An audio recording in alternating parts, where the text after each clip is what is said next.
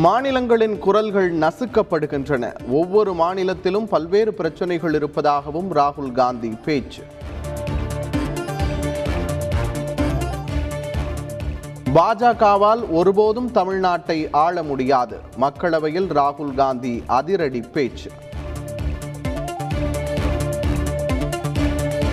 NEET தேர்வை ரத்து செய்யும் மசோதா மீது தமிழக ஆளுநர் ஐந்து மாதமாக நடவடிக்கை எடுக்கவில்லை. குடியரசுத் தலைவர் தலையிட வேண்டுமென மக்களவையில் டி. ஆர். பாலு பேச்சு. சீனாவிடம் பிரதமர் மோடியின் கண்கள் சிவக்காதது ஏன்? காங்கிரஸை மட்டும் விமர்சிப்பதா என மாநிலங்களவையில் மல்லிகார்ஜுன கார்கே ஆவேசம்.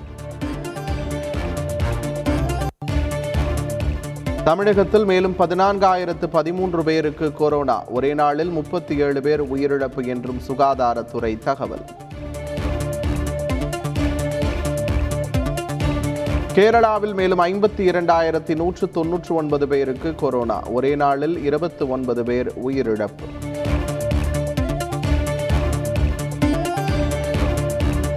அனைத்திந்திய சமூக நீதி கூட்டமைப்பில் இணைய வேண்டும். சோனியா காந்தி உள்ளிட்ட முப்பத்தி எட்டு அரசியல் கட்சிகளின் தலைவர்களுக்கு திமுக தலைவர் ஸ்டாலின் அழைப்பு.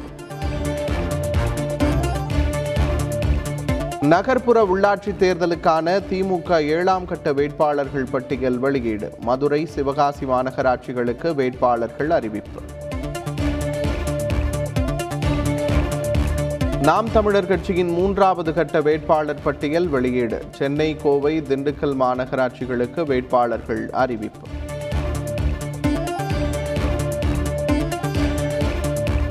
மக்கள் வாழ்வில் மாற்றத்தை ஏற்படுத்தவும் ஊழல் பெருச்சாளிகளை எதிர்த்து போராடவும் நன்கொடை தாருங்கள். மக்கள் நீதி மய்யம் தலைவர் கமல்ஹாசன் வேண்டுகோள்.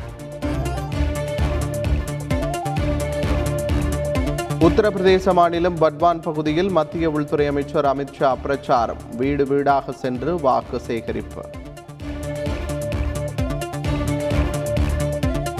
உத்தரகாண்ட் தேர்தலையொட்டி காணொலி வாயிலாக பிரியங்கா காந்தி வாக்கு சேகரிப்பு. கரும்பு விவசாயிகளுக்கு பதினான்காயிரம் கோடி ரூபாய் மத்திய அரசு நிலுவை வைத்திருப்பதாக குற்றச்சாட்டு. எதிர்மறை அரசியலை உத்தரப்பிரதேச மக்கள் முடிவுக்கு கொண்டு வர விரும்புகின்றனர். தேர்தல் பிரச்சாரத்தில் சமாஜ்வாடி தலைவர் அகிலேஷ் யாதவ் தகவல்.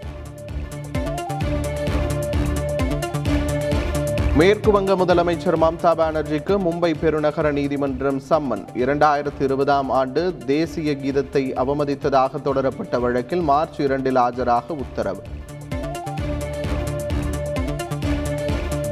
ஆந்திர மாநிலம் கிழக்கு கோதாவரி மாவட்டத்தில் கள் குடித்த ஐந்து பேர் பலி. கள்ளுக்கடையிலேயே அடுத்தடுத்து மயங்கி விழுந்ததால் அதிர்ச்சி.